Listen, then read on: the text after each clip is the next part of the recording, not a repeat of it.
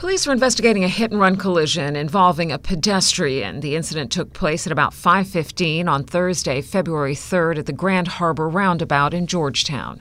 The pedestrian was crossing the road when he was hit by a vehicle which then kept on going. The injured man was taken to the Cayman Islands hospital, treated and then later released for what police believed were serious but non-life-threatening injuries. Investigators are now appealing to anyone who may have witnessed the incident and who might be able to provide information that will help them in identifying the vehicle and its driver to call the Town Police Station. The number is 947 2220. You can make an anonymous tip to police on their confidential tip line at 949 7777 or on their website. The work continues to rebuild Cayman's tourism industry. Cayman Airways says Denver visitors headed our way will be flying on the newest jet fleet in the Caribbean. The airline notes the Boeing 737 8 jet aircraft offers travelers extra in flight storage space, roomier cabins, more seats in business class, and over 30% more seats overall than the airline's previous jet fleet. Paul Tibbets is the Executive Vice President of Finance and Commercial Affairs. Our non-stop service between Grand Cayman and Denver reduces the travel time to Cayman from typically between 9 and 11 hours using multiple flights to less than 5 hours aboard a non-stop flight operated by our brand new state-of-the-art Boeing 737-8 aircraft. Cayman Airways says the non-stop service from Denver to Grand Cayman resumes on February 26th. It'll be a weekly flight on Saturdays between Owen Roberts and Denver International. Cayman Airways Denver route is being offered in partnership with the Ministry of Tourism and Transport and the Cayman Islands Department Department of Tourism. It will operate through August 6, 2022.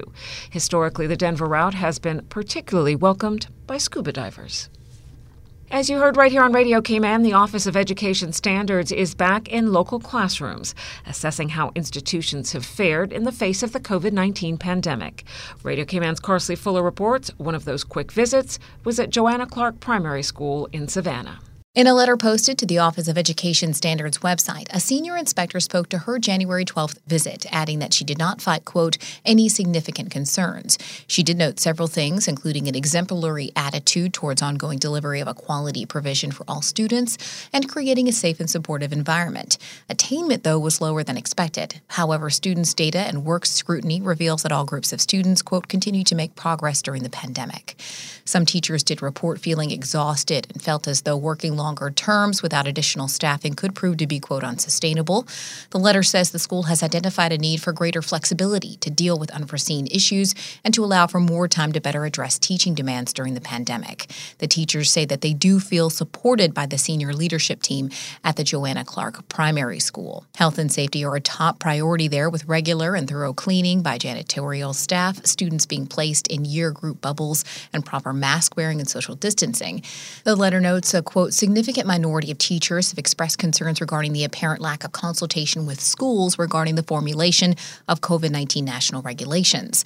One such policy is allowing unvaccinated students who are primary contacts of COVID 19 positive persons to continue attending school with negative LFT tests. The letter says a significant minority shared that they felt more vulnerable to COVID 19 transmission. They also felt that the possible increased risk of transmission to teachers was not always, quote, considered by policymakers. Reporting for Radio Cayman News, I'm Carsley Fuller. Following the publication of Ministry of Education guidelines and the constraints of COVID 19, the Office of Education Standards planned these one day thematic visits to reduce the pressure on schools. These are not full inspections, and the unit is not giving graded judgments. An all female parade contingent captures the public's eye during Sunday's special meeting of the House of Parliament, the official launch of Queen Elizabeth II's Platinum Jubilee celebrations in the Cayman Islands. First in our history, a contingent of all female officers of the Royal Cayman Islands Police Service. Normally, the Commissioner of Police walks with the Governor, aide de camp, and parade commander to inspect the contingent. But this year, Inspector Wendy Parchment stepped into the role of the Commissioner. She tells Radio Cayman's Shanda Gallego it was truly a momentous occasion.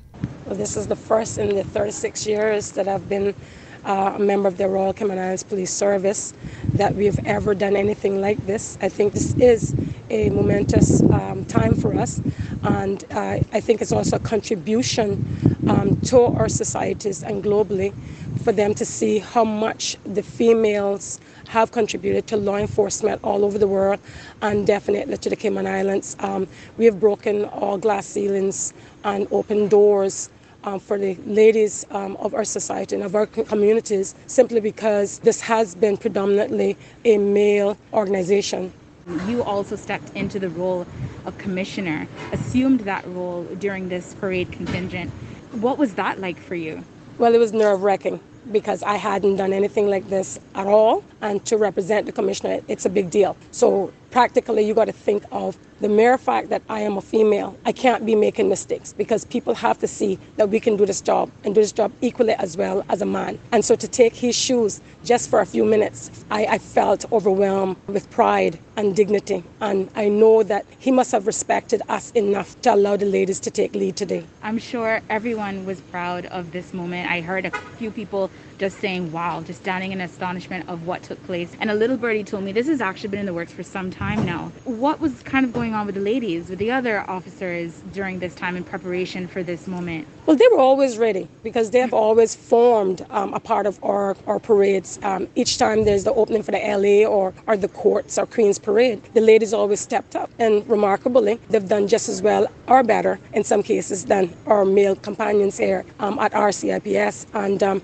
I think the our, our male partners would also make, make it known that um, they're proud to have us on board to see that we have done such a, a remarkable job. Inspector Parchment, lastly, do you think this will be the last time we'll see? Oh, no, no, no, no. I'm, I'm not going to even let you finish that sentence. um, no, ma'am.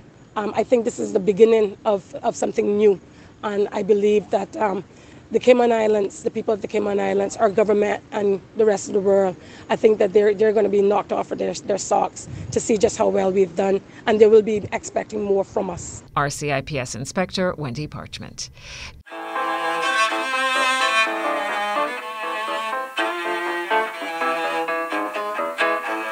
Young Caymanian Daquan Smith is a finalist in this year's Young Musician of the Caribbean Award competition. The competition was born from an alliance between the British Chamber of Commerce in the Dominican Republic, the Associated Board of the Royal Schools of Music in London, and Bangor University in Wales, in collaboration with the British Embassy in Santo Domingo. The regional competition is open to young classical instrumentalists between the ages of 12 and 16 from the Caribbean islands and brings together a prestigious panel made up of three British judges. Smith is one of the few candidates selected to participate in round two of the competition, which is taking place in Santo Domingo on March 26th. Miss Teen Cayman Islands Isaiah Thomas is encouraging teenage girls to sign up for this year's pageant. I would say go for it. Even if you have second thoughts, you never know, you could end up winning. I had second thoughts about joining, and I'm Miss Teen now, and I couldn't be happier. I say just be yourself, work hard in training. The training is really important, and work on your public speaking. Public speaking is a big part of Miss Teen. Organized by the Lions Club of Grand Cayman, the Miss Teen pageant is open to Caymanian girls 15 to 18 years old. Ms. Thomas says her experience has been thrilling. My favorite part of everything is the community service. I've had the most fun gift wrapping during Christmas time, packing food for the elderly, cleanups, and even helping to build a wheelchair ramp. I still get a lot of congratulations for winning this team, which makes me really grateful. Ms. Thomas adds the $54,000 scholarship from the Cayman Islands government has changed her life. The deadline for applications for this year's pageant is March 25th. There is a meet and greet scheduled on Saturday, February 26th from 12 to 2 p.m. at the Lion Center. That is your latest local news from Radio Cayman's newsroom. I'm April Cummings.